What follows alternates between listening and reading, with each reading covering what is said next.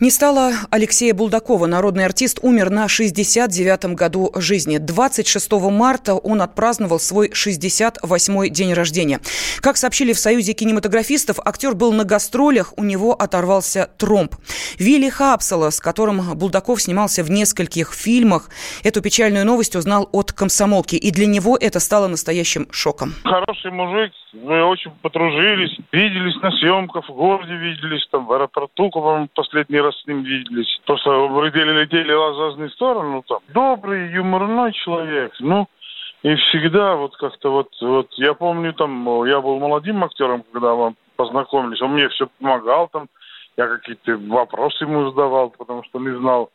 Ну, он же все-таки был чуть больше опыта, чем у меня, и поэтому он помогал там, я не знаю, ну, с юмором был человек всегда.